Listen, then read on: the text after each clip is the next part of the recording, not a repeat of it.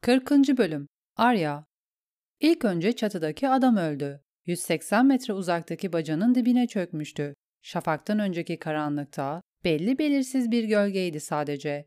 Ama gökyüzü aydınlanmaya başladığında adam kıpırdandı, gerindi ve ayağa kalktı. Engay'ın oku adamın göğsüne saplandığında bütün vücudu çözülmüş halde dik eğimli taş çatıdan yuvarlanıp septin kapısının önüne düştü.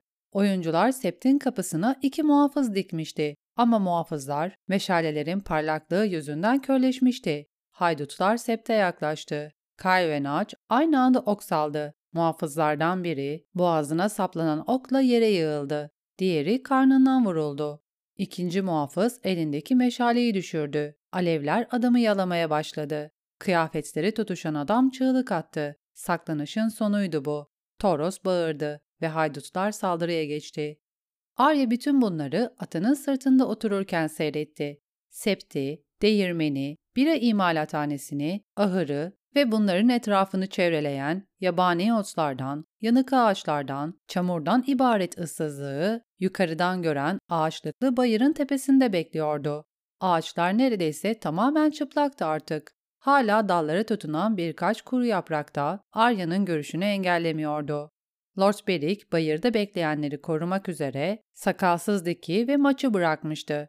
Arya aptal bir çocukmuş gibi arkada bırakılmaktan nefret ediyordu. Ama Gendry de arkada bırakılmıştı en azından. Tartışıp itiraz etmemesi gerektiğini biliyordu Arya. Bu bir mücadeleydi ve mücadelelerde emirlere itaat edilmeliydi. Doğu seması sarı pembe ışıldıyordu ve yukarıda hızla hareket eden alçak bulutların arasında yarım ay görünüyordu. Rüzgar soğuk esiyordu. Arya suyun sesini ve büyük ahşap değirmenin gıcırtılarını duyabiliyordu. Şafak havasında yağmur kokusu vardı ama damlalar düşmüyordu henüz. Sabah sesinin içinde arkalarında alevli kurdeleler bırakarak uçan ateş okları septin ahşap duvarlarına çarpıyordu. Oklardan birkaçı pencerelerdeki panjurlara saplandı ve çok geçmeden kırık panjurların arasından duman yükselmeye başladı. İki oyuncu septen dışarı çıktı. Yan yana koşturan adamların ellerinde baltalar vardı. Engay ve diğer yaycılar bekliyordu. Baltalı adamlardan biri hemen öldü. Diğeri çömelmeyi başardı. Yaycıların fırlattığı ok adamın omzuna saplandı.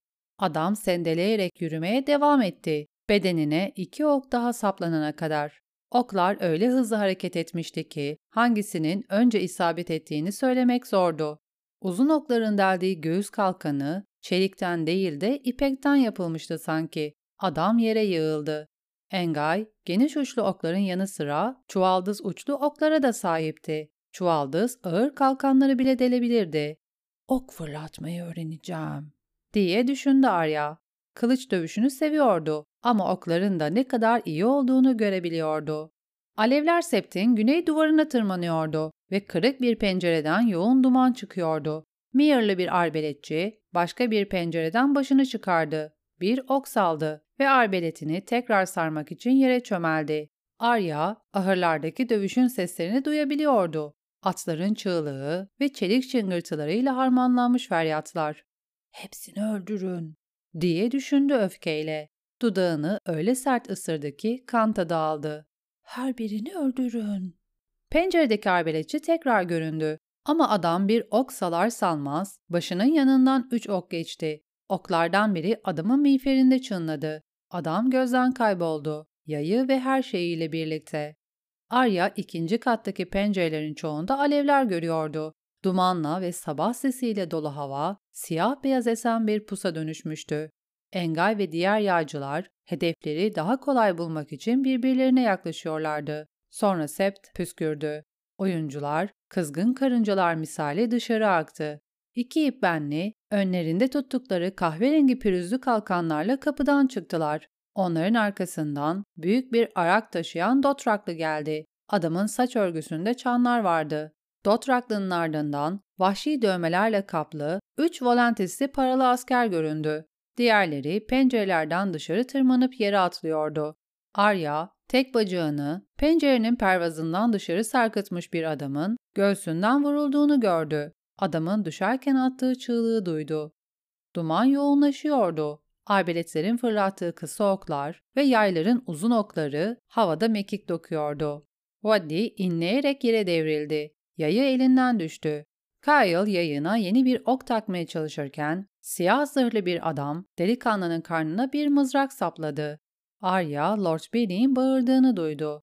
Lord'un çetesinin geri kalanı ellerinde çeliklerle hendeklerin ve ağaçların arasından sel gibi boşandı. Arya, Kyle'ı öldüren adamı atıyla ezen Lim'in parlak sarı cübbesinin dalgalandığını gördü. Toros ve Lord Beric her yerdeydi. Kılıçları yanıyordu. Kırmızı rahip, sert deriden yapılmış bir kalkanı parçalara ayırırken, rahibin atı, kalkanın sahibinin yüzünü tekmeliyordu. Bir dotraklı çığlık atarak Yıldırım Lord'una saldırdı ve alevli kılıç Arak'ı karşılamak için yukarı kalktı. Bıçaklar öpüştü, ayrıldı ve tekrar öpüştü. Sonra Dothraklı'nın saçları tutuştu. Bir an sonra adam ölüydü. Arya, Yıldırım Lord'unun yanında dövüşen Ned'i de gördü. Bu haksızlık. O benden sadece birkaç yaş büyük.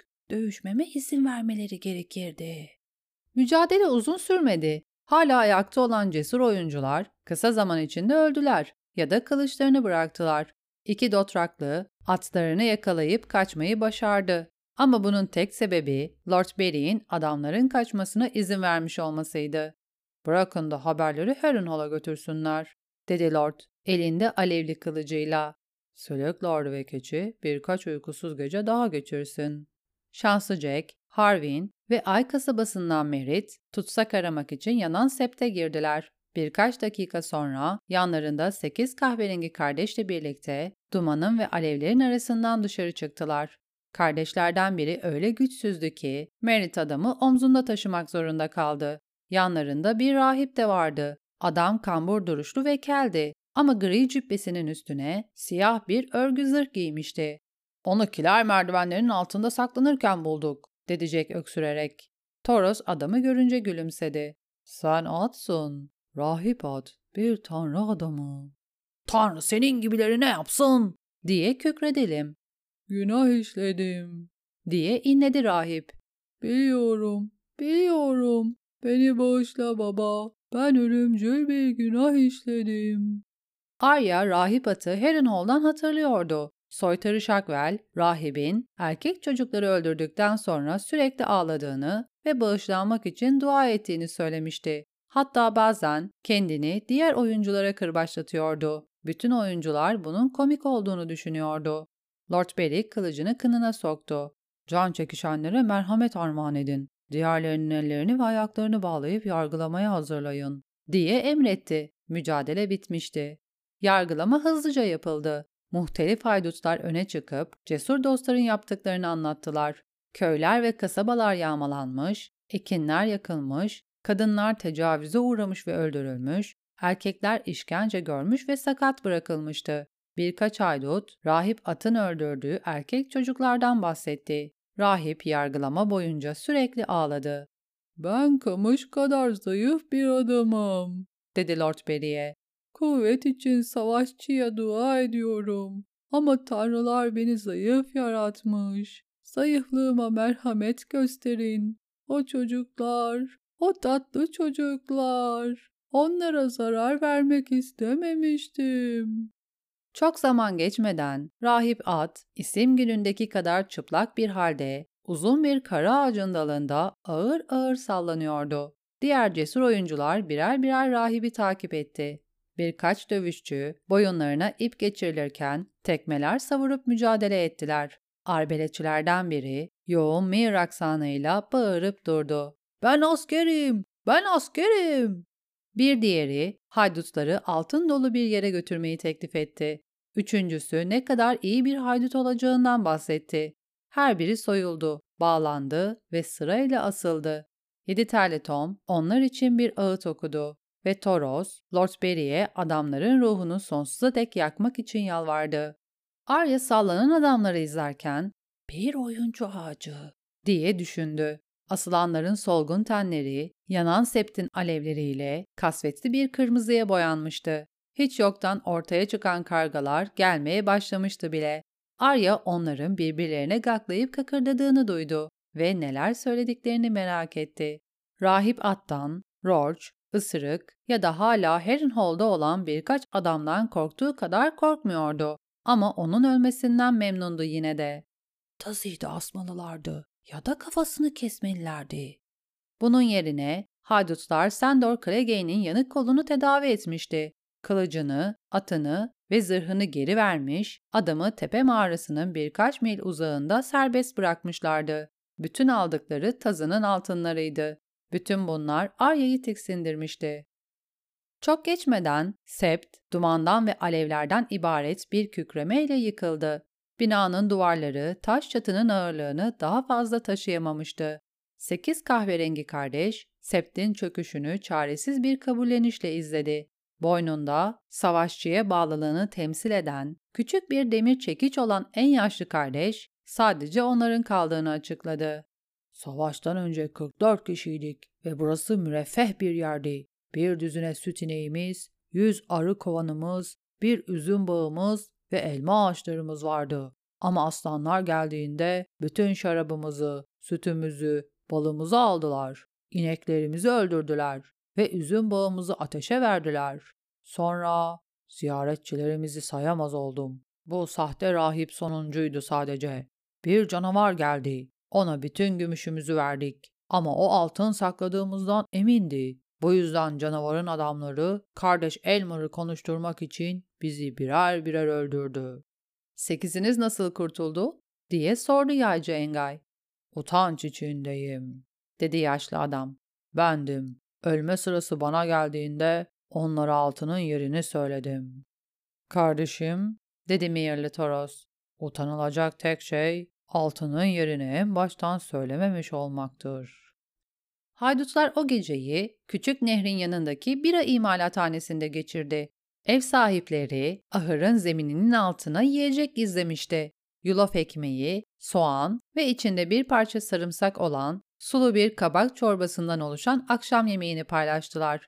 Arya, kasesinin içinde bir parça havuç buldu ve kendini şanslı addetti. Kardeşler haydutlara isim sormadı. Biliyorlar, diye düşündü Arya. Nasıl bilmezlerdi? Lord Barry'in kalkanında ve pelerininde yıldırım vardı. Toros da kırmızı kıyafetlerini giyiyordu ya da kıyafetlerinden geri kalanları. Genç bir rahip adayı, Toros'a onların çatısının altında bulunduğu sürece sahte tanrısına dua etmemesini söyleyecek kadar cesurdu. ''Boş versene!'' dedi lim limon cübbeli. ''O bizim de tanrımız ve sizler canınızı bize borçlusunuz. Ayrıca tanrımızın nesi sahte? Sizin demirciniz kırık bir kılıcı onarıyor olabilir ama kırık bir adamı onarabiliyor mu? Yeterlim diye emretti Lord Beric. Onların çatısının altındayken onların kurallarına saygı göstereceğiz. Birkaç duayı kaçırdık diye güneş parlamaktan vazgeçmez, dedi Toros nezaketle. Bunu bilecek bir adam varsa o da benim. Lord Beric yemek yemedi. Arya onun yemek yediğini görmemişti hiç. Ara sıra bir kadeh şarap içiyordu sadece. Görünüşe göre uyumuyordu da. Sağlam gözü kapanıyordu bazen, yorgunluktanmış gibi. Ama biri konuştuğunda hemen açılıyordu. Huduslu Lord, hala perişan haldeki siyah pelerinini ve minesi çatlak yıldırım armasını taşıyan çentik dolu göğüs kalkanını giyiyordu. Hatta o göğüs kalkanıyla uyuyordu adam. Siyah çelik, tazanın açtığı korkunç yarayı gizliyordu. Adamın boğazındaki siyah halkayı gizleyen yün kaşkol gibi. Ama Lord'un alnı içeri göçmüş kırık kafasını hiçbir şey gizleyemiyordu. Kayıp gözünün yerindeki kırmızı çukuru ya da yüzünün altındaki kafatasını da. Arya, Harrenhal'da anlatılan hikayeleri hatırlayarak temkinli gözlerle adama baktı. Lord Beric, Arya'nın korkusunu sezmişti sanki. Başını çevirdi ve Arya'yı yanına çağırdı. Seni korkutuyor muyum çocuk? Hayır, dedi Arya. Dudağını ısırdı. Sadece şey, tazının sizi öldürdüğünü düşünmüştüm ama... Bir yaraydı, dedi lim cübbeli. Ölümcül bir yaraydı, evet. Ama Toros onu iyileştirdi. Yeryüzüne ondan daha iyi bir şifacı gelmemiştir. Lord Beric, sağlam gözündeki tuhaf ifadeyle Lim'e baktı. Adamın diğer gözünde yara izinden ve kurumuş kandan başka bir şey yoktu. Gelmemiştir, diye onayladı yorgun bir şekilde. Lim, Nöbet değişimi zamanı geçti sanırım. İlgilenirsen sevinirim. Tamam lordum. Lim rüzgarlı geceye çıkarken sarı pelerini arkasında dalgalandı. Lim gittiğinde zaman zaman en cesur adamlar bile kendilerini kör ederler görmekten korktuklarında, dedi Lord Beric. Toros, şimdiye kadar beni kaç kez geri getirdin? Kırmızı rahip başını eğdi. Sizi getiren Rehalor'dur lordum. Işık tanrısı. Ben onun vasıtasıyım sadece. Kaç kez? diye ısrar etti Lord Beric. Altı, dedi Toros isteksizce ve her seferinde daha zordu. Pervasız davranır oldunuz lordum. Ölüm bu kadar tatlı mı? Tatlı? Hayır dostum, tatlı değil. O halde tatlıymış gibi davranmayın. Lord Tywin geriden emir veriyor. Lord Stannis de öyle. Aynısını yaparsanız akıllılık etmiş olursunuz. Yedinci bir ölüm ikimizin de sonu olabilir. Lord Beric sol kulağının üstüne alnının içe göçtüğü yere dokundu. Burası Sir Barton Crackle'un bir göz darbesiyle miğferimi ve kafamı kırdığı yer. Kaş kolunu çözdü. Boğazını çevreleyen siyah çürüğü gösterdi. Bu Manticore'un kızgın şelalede bıraktığı iz. Zavallı arıcıyı ve karısını onların bana ait olduğunu düşünerek yakaladı. Kendimi ona teslim etmezsem her ikisinin de asılacağını her yerde duyurdu. Teslim oldum ama buna rağmen onları astı. Beni de onların arasındaki dar ağacına. Parmağını göz çukurundaki kırmızı yara izine götürdü. Burası yürüyen dağın kamasının miğfer siperimden girip gözüme saplandığı yer. Lord'un dudaklarından yorgun bir gülümseme geçti. Böylece Craigen hanedanı tarafından üç kez öldürülmüş oldum. Ders aldığımı sanırsın. Arya, Lord'un latife ettiğini biliyordu. Ama Toros gülmedi. Elini Lord Berry'in omzuna koydu. Fazla düşünmemekte fayda var. Hayal meyal hatırladığım bir şeyi nasıl fazla düşünebilirim? Bir zamanlar hudutlarda bir kale tutuyordum ve evlenmek üzere sözlendiğim bir kadın vardı. Ama bugün ne o kaleyi bulabilirim ne de sana o kadının saçının rengini söyleyebilirim. Beni kim şövalye yaptı eski dostum? En sevdiğim yiyecekler neler? Her şey siliniyor. Bazen şu diş budak ağaçlarının ortasındaki kahrolası çimenlerde doğduğumu düşünüyorum.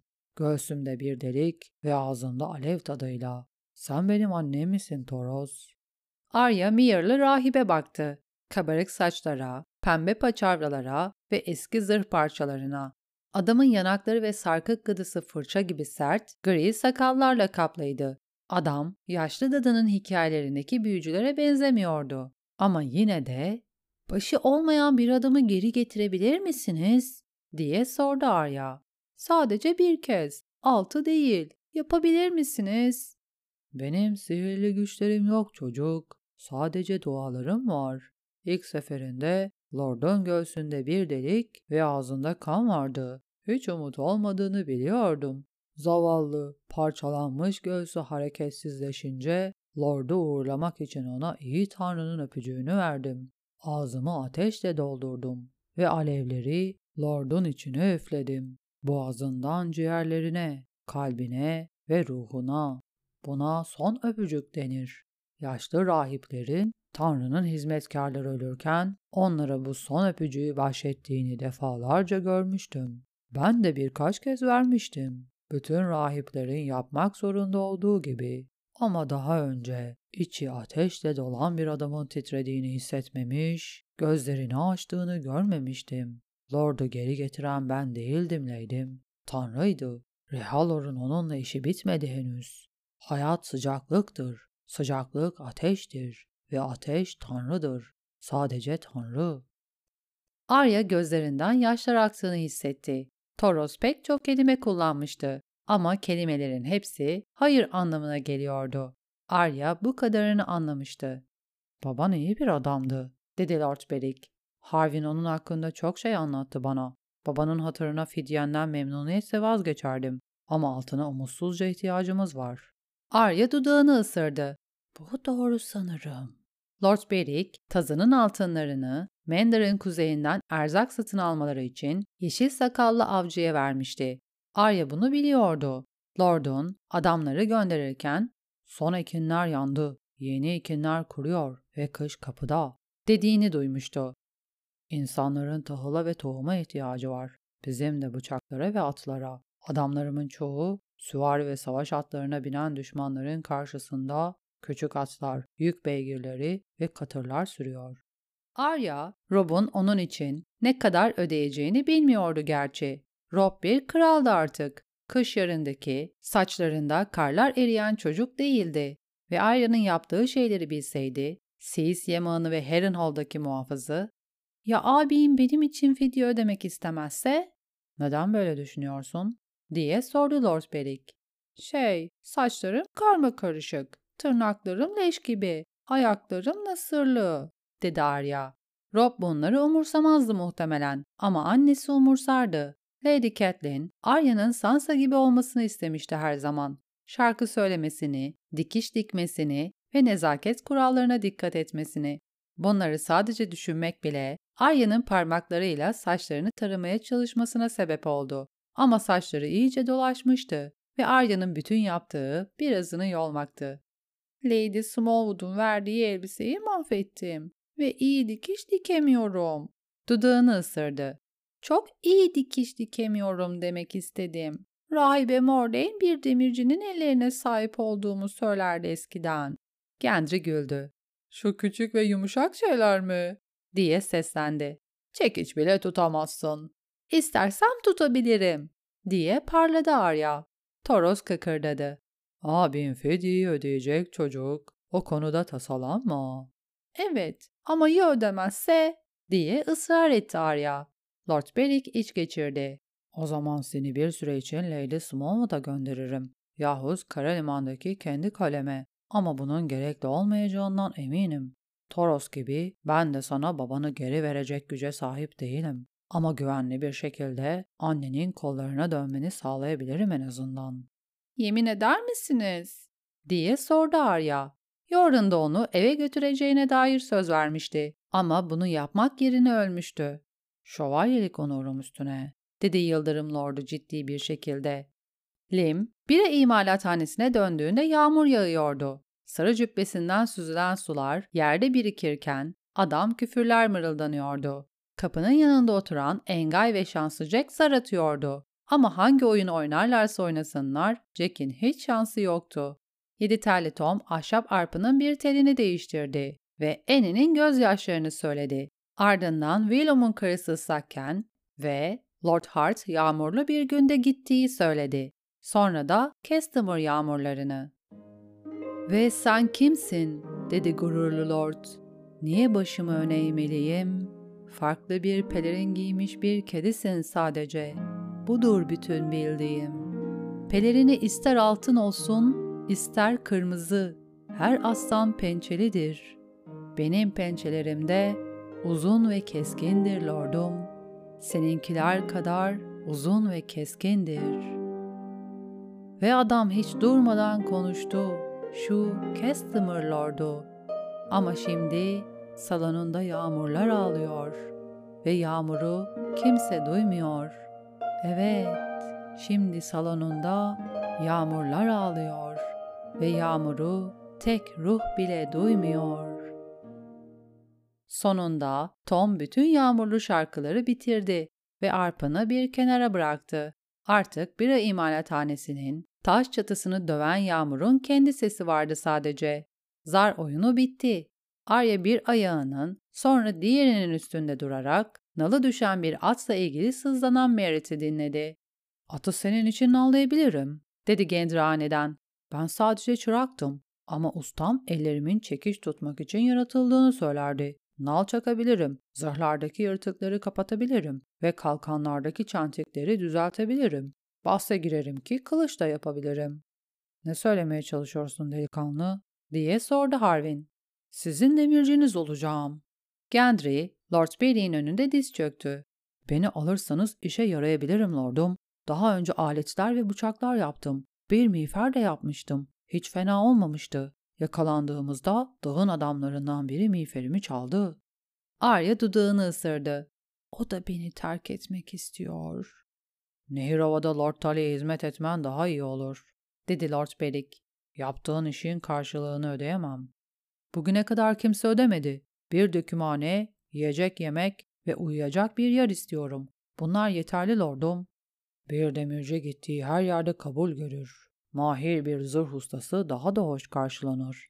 Neden bizimle kalmayı tercih ediyorsun? Arya Gendry'i izledi. Çocuk düşünürken o aptal suratını buruşturuyordu. Tepe mağarasında Kral Robert'ın adamları ve kardeşleri olmak hakkında söyledikleriniz hoşuma gitti. Tazığı yargılamanız hoşuma gitti. Lord Bolton insanları sadece asar ya da başlarını keserdi. Lord Tywin ve Sir Emery Lark da aynıydı. Sizin demirciniz olmayı tercih ederim. Onarılması gereken bir sürü zırhımız var lordum, diye hatırlattı Jack. Çoğunu ölülerden çıkardık ve ölümün girdiği yerde delikler olur. Sen beyinsiz olmalısın çocuk, dedi Lim.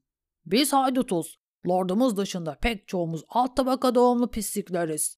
Tom'un şarkılarındaki gibi olacağını da düşünme sakın. Prenseslerden öpücükler çalmayacaksın. Çalıntı zırhlar giyerek turnuvalarda at koşturmayacaksın. Bize katılırsan boynuna dolanmış bir ipte son bulacaksın ya da kafan bir kale kapısının üstündeki kaza geçirilecek. Bunlar senin başına geleceklerden fazla değil, dedi Gendry.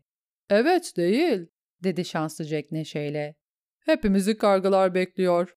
Lordum, çocuk yeterince cesur görünüyor ve bize sunacağı hizmete ihtiyacımız var. Jack, onu alalım der. Hem de hemen, dedi Harvin gülerek. Ateşi düşüp de aklı başına gelmeden. Lord Berry'in dudaklarından solgun bir gülümseme geçti. Toros, kılıcım. Yıldırım Lord'u bu sefer kılıcını tutuşturmadı. Kılıcı hafifçe Gendry'nin omzuna değdirdi.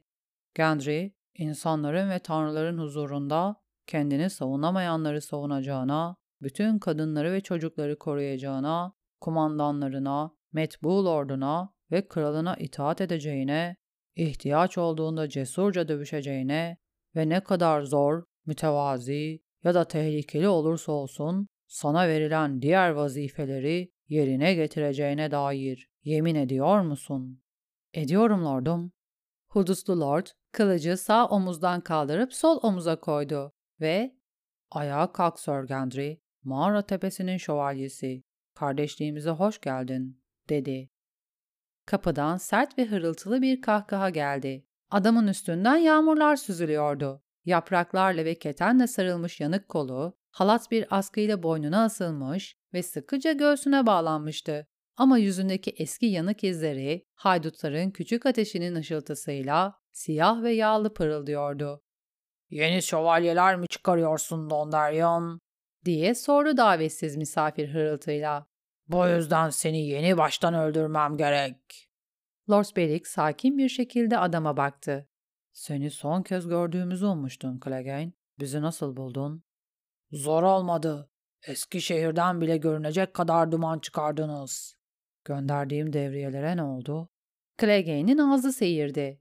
''Şu iki kör adam mı? İkisini de öldürmüş olabilirim. Öldürdüysem ne yaparsın? Enga yayını gerdi. Naç da aynı şeyi yapıyordu. Ölmeyi bu kadar çok mu istiyorsun sen Dor? diye sordu Toros. Bizi buraya kadar takip ettiğine göre çılgın ya da sarhoş olmalısın. Yağmurla mı sarhoş olacağım? Bana şarap alacak kadar altın bırakmadınız fahiş evlatları. Engay bir ok çekti. Biz haydutuz. Haydutlar çalar. Şarkılar da vardır. Nazikçe istersen Tom sana bir tanesini söyleyebilir. Seni öldürmediğimiz için şükret. Gel de dene yaycı. O sadağı alıp içindeki okları küçük çelli kıçına sokarım. Engay uzun yayını kaldırdı. Ama delikanlı oku salamadan Lord Beric elini kaldırdı. Buraya neden geldin Clegane? Bana ait olanı almak için. Altınını? Başka ne için olacak? Yüzüne bakma zevkine nail olmak için gelmedim Dondarrion. Bunu söyleyebilirim. Şimdi benden bile çirkinsin. Ayrıca belli ki hırsız bir şövalyesin. Sana altınların için bir senet verdim, dedi Lord Beric sakin bir şekilde. Savaş bittiğinde ödeneceğine dair bir söz. Verdiğin kağıt parçasıyla papamı sildim. Altınımı istiyorum. Bizde değil. Altınlarını yeşil sakal ve avcı ile birlikte güneye gönderdim. Mandar'ın karşısından tahıl ve tohum almaları için. Ekinlerini yaktığın insanları doyurmak için, dedi Gendry. Hikaye bu mu şimdi? Sandor Clegane tekrar güldü. Aslına bakarsanız benim niyetim de buydu. O altınlarla birkaç çirkin köylüyü ve onların kıymetsiz eniklerini besleyecektim. Yalan söylüyorsun, dedi Gendry.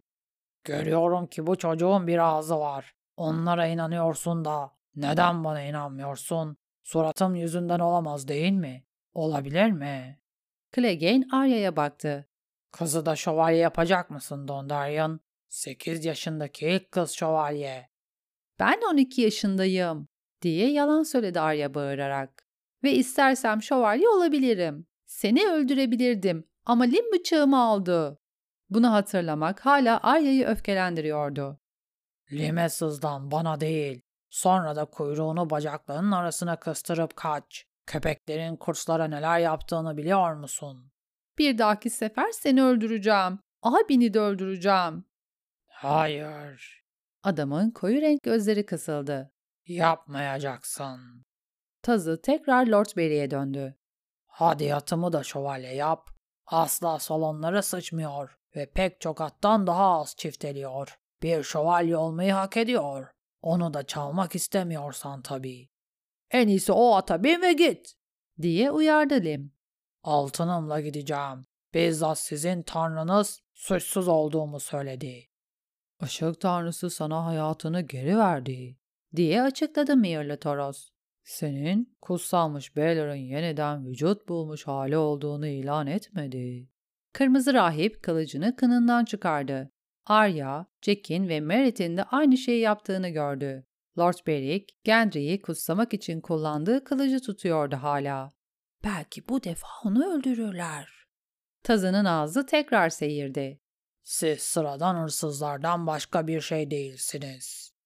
Aslan arkadaşların bir köye giriyor. Buldukları bütün yiyeceği ve sikkeyi alıyor ve buna yağma diyor. Kutlar da aynı şeyi yapıyor. Biz neden yapmayalım? Seni kimse soymadı köpek. Sadece bir güzel yağmalandın. Tazı haydutların yüzlerine baktı. Her birine. Sanki hepsini hafızasına işlemek istiyordu.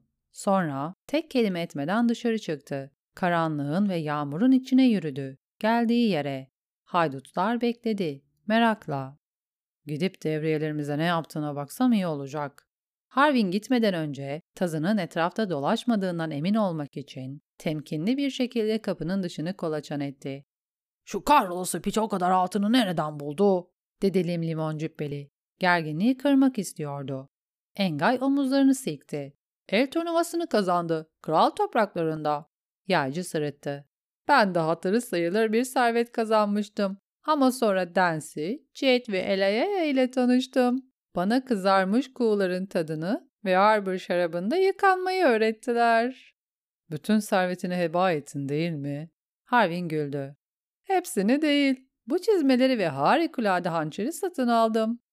Bir arazi almalıydın ve kızarmış kuğu kızlarından birini dürüst bir kadına dönüştürmeliydin, dedi şanslı Jack. Kendine şalgamlar ve oğullar yetiştirmeliydin. Savaşçı beni savun. Altınlarımı şalgama çevirmek ne büyük bir israf olurdu. Ben şalgam severim, dedi Jack incinmiş gibi. Şimdi biraz şalgam lapası olsa yerdim. Mirli Toros bu alaycı sohbetse hiç ilgilenmiyordu. Taze birkaç torba altından fazlasını kaybetti, dedi düşünceli bir halde. Ustasını ve barınağını da kaybetti. Lannister'lara geri dönemez. Genç kurt onu asla almaz.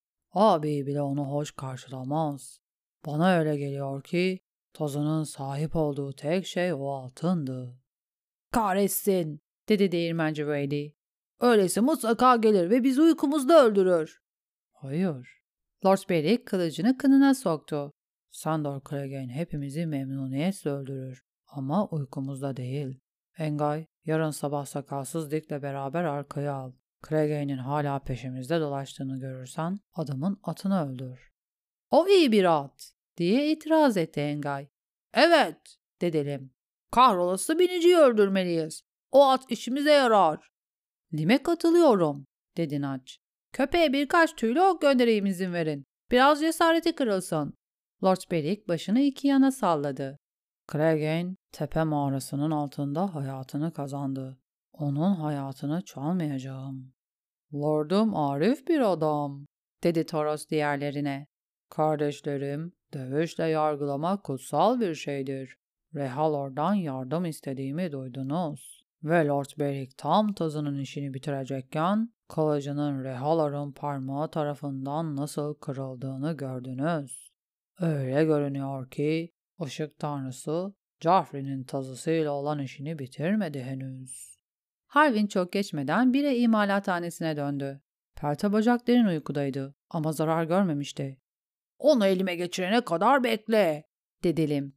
Ona yeni bir papa deliği açacağım. Hepimizin ölümüne sebep olabilirdi. O gece hiç kimse rahat uyumadı. Sandor Clegane'in dışarıda, karanlıkta, yakın bir yerde olduğunu biliyorlardı. Arya ateşin yakınına kıvrıldı. Rahat ve sıcaktı. Buna rağmen uykuya dalamadı. Jakan Hagar'ın verdiği sikkeyi çıkardı ve pelerinin altında yatarken avucunda sıktı. Sikke kendisini güçlü hissetmesini sağlıyordu. Harrenhal'dayken bir hayalet olduğunu hatırlıyordu. Arya o zamanlar bir fısıltıyla adam öldürebiliyordu. Ama Jaken gitmişti. Arya'yı terk etmişti. Alturta da beni terk etti. Şimdi de Genci gidiyor. Yorun ölmüştü. Syria Forel ölmüştü. Hatta babası bile ölmüştü. Ve Jaken Arya'ya aptal bir demir sikke verip kaybolmuştu. Valar mı Kulis? diye fısıldadı Arya. Yumruğunu öyle sert sıktı ki sikkenin sert kenarları avcuna gömüldü. Sir Gregor, Danson, Poliver, Tatlı Ref, Vadeci ve Tazı, Sir Elin, Sir Meryn, Kral Joffrey, Kraliçe Cersei. Arya, doğasındaki insanların öldüklerinde nasıl görüneceğini hayal etmeye çalıştı. Ama yüzleri hatırlamak zordu. Tazı'yı görebiliyordu. Onun abiyi dağı da, Joffrey'nin ve kraliçenin yüzünü asla unutmazdı. Fakat Rev, Danson ve Poliver seliniyordu. Hatta görünüşü son derece alelade olan vadeci bile. Arya sonunda uykuya yenik düştü ama gecenin karanlığında ürpererek uyandı. Ateş köze dönüşmüştü. Maç kapıda bekliyordu ve bir başka nöbetçi dışarıda volta atıyordu. Yağmur durmuştu. Arya kurtların uluma seslerini duyabiliyordu. Yakındalar diye düşündü. Ve kalabalıklar. Sesleri ahırların etrafındalarmış gibi duyuluyordu. Düzinelerce, belki yüzlerce kurt. Umarım tazıyı yerler. Tazının kurtlar ve köpekler hakkında söylediği şeyleri hatırladı. Sabah olduğunda rahipat hala ağacın altında sallanıyordu. Ama kahverengi kardeşler küreklerle dışarı çıkmıştı. Yağmurun altında diğer ölüler için mezarlar kazıyorlardı. Lord Beric konaklama ve yemek için kardeşlere teşekkür etti. Septi yeniden inşa etmelerine yardım etmek için onlara bir torba gümüş geyik verdi. Harwin, Güzel Luke ve değirmenci Weddy keşif için dışarı çıktı. Ama ortalıkta ne kurtlar ne de tazılar vardı. Arya eğer kolanını bağlarken Gendry üzgün olduğunu söylemeye geldi. Arya tek ayağını üzengeye koyup eğerine atladı. Böylece Gendry'e aşağıdan değil yukarıdan bakabilecekti. Nehrova'da abim için kılıçlar yapabilirdin diye düşündü ama eğer aptal bir haydut şövalyesi olup asılmak istiyorsan umurumda değil. Fidyem ödenecek. Ben abimle birlikte Nehirova'da olacağım, dedi. Şükürler olsun ki o gün yağmur yoktu ve ilk kez hızlı yol aldılar. 40. bölümün sonu